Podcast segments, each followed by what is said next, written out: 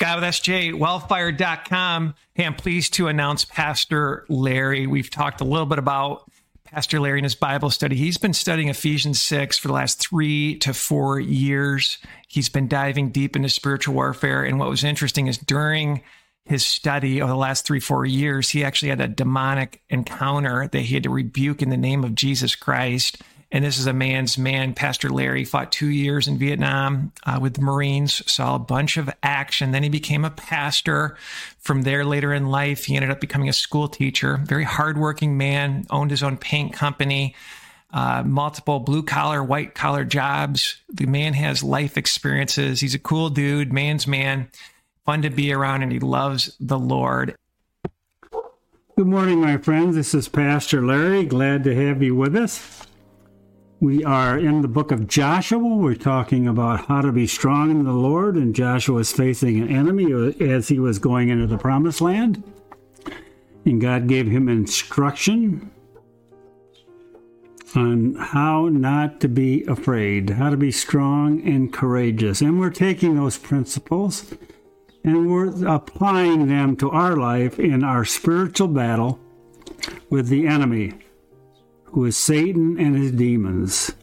Human beings are not our enemy. Our neighbors are not our enemy. The politicians are not our enemy. Education is not our enemy.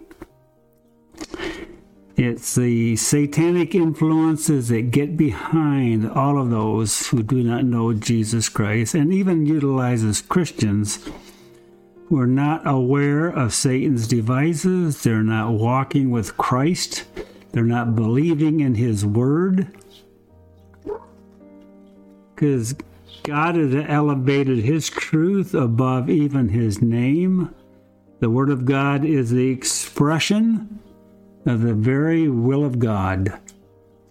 And that's where we left off. We're, we were talking about the principle of, from Joshua of ruminating on God's precepts where God instructed Joshua, and I read this, I'm going to read it again in Joshua chapter 1. And I will read that as soon as I find it here. Joshua 1 8, it says, quote, This book of the law, and you can substitute the word of God in there because it's synonymous, shall not depart out of thy mouth it means they're speaking it. It's in your mouth. You're to be teaching it. You're to be telling it to others. That's a principle also we can apply. Also, make sure your life is consistent with the Word of God. But thou shalt meditate. That takes discipline. Meditate. Think about what you're reading. Jot down notes. Meditate on God's Word so it talks about rumination or meditating is a word ruminate. Means to chew it over and over. You're rereading it. Because the word of God is alive and quick and powerful and sharp, sharper than any two-edged sword. It pierces the dividing asunder of soul and spirit, the joints and the marrow. So, we cannot minimize God's word in this battle. That's what he tells Joshua It's to be in your mouth. That's one principle here. But thou shalt meditate, chewing upon it. And how long? Day and night, continually. How much time do we spend watching TV? How much time do we spend spend reading books? How much time do we do this and that? Ah, I'm just as guilty as you are, friends. I find myself in my garden, and I love the garden and I wake up and or I wake up uh, figuratively speaking say, "Hey, I read my Bible today. I got a word from God yet." And God expresses His will through His word. So you to be meditate, chew it up, ruminate on it, day and night. And what does that cause you and I to do? Listen to what he finishes telling Joshua that thou mayest observe to do excuse me, that thou mayest observe to do. So the important things is like James says, don't be hearers of the word, but be ye doers of the word. So when you're in your Bible and you're meditating and you're thinking and you're reading, excuse me, you're observed to say, What God do you want me to do? What is your instructions? What's my marching orders today? How do I overcome Satan in this area and that area? Just being practical, my friends. And according to all that is written, God told Joshua, not just parts of it, we're not cherry pickers, so to speak. We don't just pick out this and that and we'll believe this and not believe that. It's a whole counsel of God. It's all of the Word of God. When I was in the Marine Corps, I didn't tell my commanders, well, I'll do that if I want to, and I won't do that, or I will do this. I'll just obey you part of the time and not all the time. That resulted in a heavy discipline if I would even attempt that. And so our commander Jesus Christ, who is a lot of, of a lot higher order, than what my commanders in the Marine Corps were. God means what He says. You want to be successful, you want to be victorious, we have to uh, meditate, to observe, to do all that is written, not just part of it. And this is what God's promise is. Then thou shalt make thy way prosperous, and then thou shalt have good success. Now, that was promise, again, was given to Israel for physical blessings in the land of good crops, of rain, and so on and so on. You can read that in the Old Testament. It's not promising you and I good success that we'll have money, and we'll have fame, we'll have everything you want. No, it's talking, as Paul talks in Ephesians, it's spiritual blessings. You want to feel fulfilled in the abundant life as a Christian. These things we must do, these principles we must do in order to be successful in this warfare. Be strong. Be not afraid. Again, Ephesians 6:10. But again, here's your sword, the word of God, as he told said to Joshua in chapter 1 verse 8. And you're to ruminate, you're to meditate, you're to chew on it all day and night, and to observe to do what it says all the time. We are to be busy in God's Word if we're to be successful in our battle.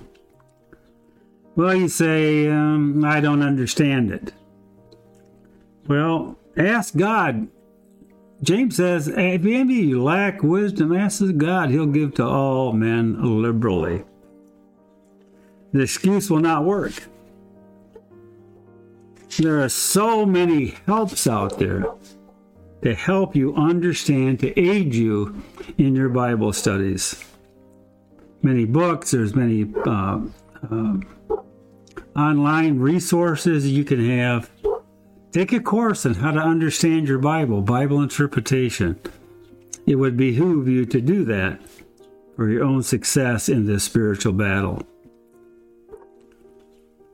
you know, there's coming a day that might the word of God might be scarce, and that you might be persecuted for having the Bible.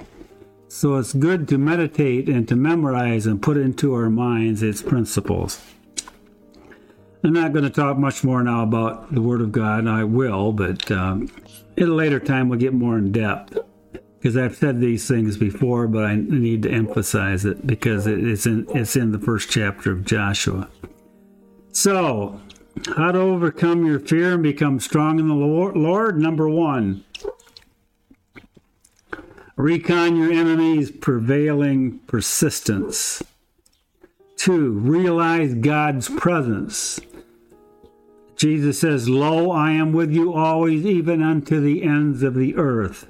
In John 17, verses 20 through 23, Jesus says, Neither I pray for these alone, his apostles, but for them, you and I, also which shall believe on me through their word, that they may be one, as thou, Father, are in me, and I in thee, that they also may be one. And here's the next phrase in us. So that power of God is available if we're in Christ. God that's promised it, we have to believe it as his children. He's not left us alone in the wilderness that we call the world, because that's the wilderness. Number two principle, not only is it realize God's presence, number two, ruminate or meditate on God's precepts. Israel was going into a wicked, pagan, sinful place full of violence and evil. Kind of sounds like our world, doesn't it? Brings me to my next point. And all these are interconnected with the presence and precepts of God. And the third point is this recall the promises of God. And I'm going to read those. It's in Joshua 1, 2, and 3. It says in Joshua 1, verse 2 Moses, my servant, is dead. Now then, you and all these people get ready to cross the Jordan River into the land I'm about to give them to the Israelites. I will give you every place for your foot as I promised Moses.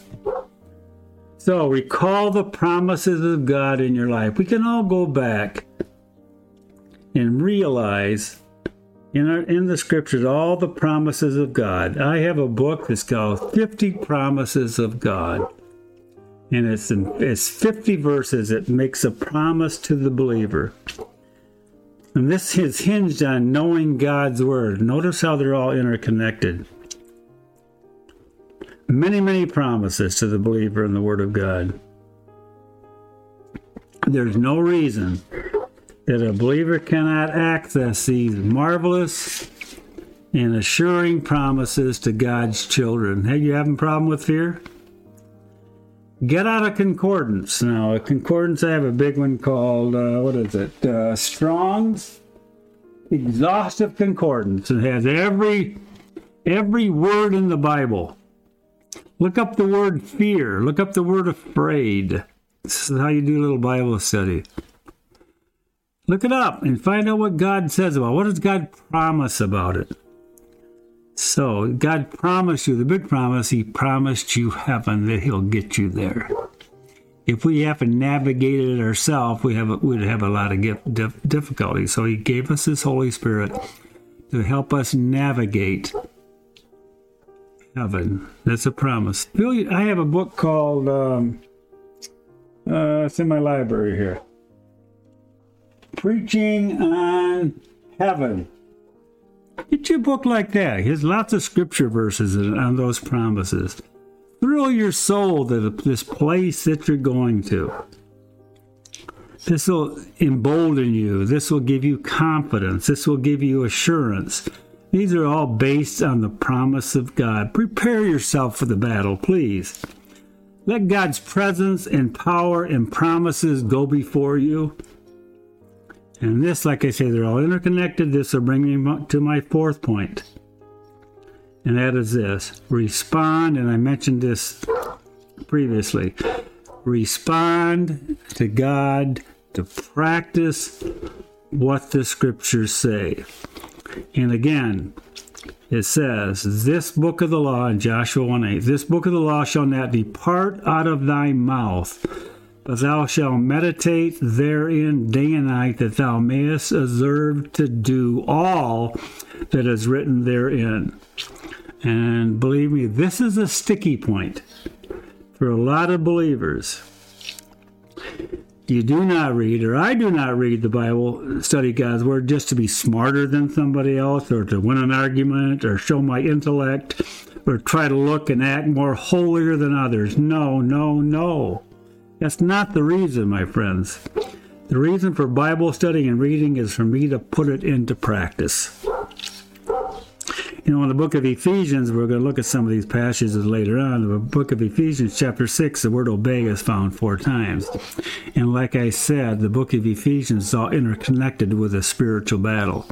So, obedience to your commander is a spiritual armor that you put on you must obey. Jesus made a statement, he says, To obey is better than sacrifice. Do not say you love me if you do not what I say. So, obedience We get into Bible study and reading is for me to put it into practice, it's for you to put it into practice. The Bible tells me what to do and not and what not to do. There's a positive and a negative. Well, I just accentuate the positives, you might say. No, no, no. No, no. You have to accentuate the not so positive too, or the not. You know, all the Ten Commandments are negative, except maybe for, well, the first commandment's negative. But all the Ten Commandments are negative. We find positive and negative actually in just electricity. That's just my opinion. So, are we ignoring our scriptures? Is our enemy winning over us? Maybe it's because of lack of the scriptures. And you know what happens when, we when we don't have the scriptures in our life? We find ourselves getting wrapped up into the world's way of doing things, the way the world runs things. Most most of the time is against what God says. There are uh, plenty of examples of this today, and if you would trace it back in its history of the church, when a church or person begins to minimize the scriptures, or starts to believe that it is not inspired of God, the enemy is won. We have knocked the foundation from under us, and the professing church will not survive. We want to be a possessing church, one who possesses the kingdom of God not just a professing one. We have to do what the Bible says. The Bible is our authority. It's our handbook. It's our, any other word you can. It's our instruction manual. And we're not exercising our spiritual muscles and progressing into mature believers. We will become defeated and fearful Christians if we're not observing to do what's in the Word of God. And anytime you look in the scriptures and you find about being mature, you'll have it, you'll read it as it's connected with this Christian as he's in the Word of God. You know, the baby is just feeding on milk, cannot defend itself. Well, the Christ- some Christians just come to the point of their salvation, which is fine, which is wonderful. But if they stay that way and all they do is talk about how they got saved and can give you no other scriptures besides their testimony getting saved, he's probably been feeding on milk. So a Christian that's just feeding on milk cannot defend himself. He's like a baby, to use that illustration. He's like a baby and he needs somebody else to protect him. But we want to be able to stand, is Paul said in Ephesians chapter 6. Three times he says, stand. We don't want to be crawling around as infants. We need to stand. God does not want us to remain in that stage of our spiritual lives. In case you hear that dog in the background, that's one of my spiritual battles that I fight that dog barking all the time. So you just have to listen through it. So listen to what Paul says to the Corinthian believers. He says, Brothers and sisters, I could not address you as people who live by the Spirit, but as people who are still worldly. He's talking to believers, mere infants in Christ. I gave you milk not solid food, for you are not ready for it. Indeed, you are still not ready. We don't want that to be said about us. You are still worldly. You ever met worldly Christians? I have. And the reason they're worldly because they don't spend time with God in His Word and observing to do all that He has written. That's what it boils down to.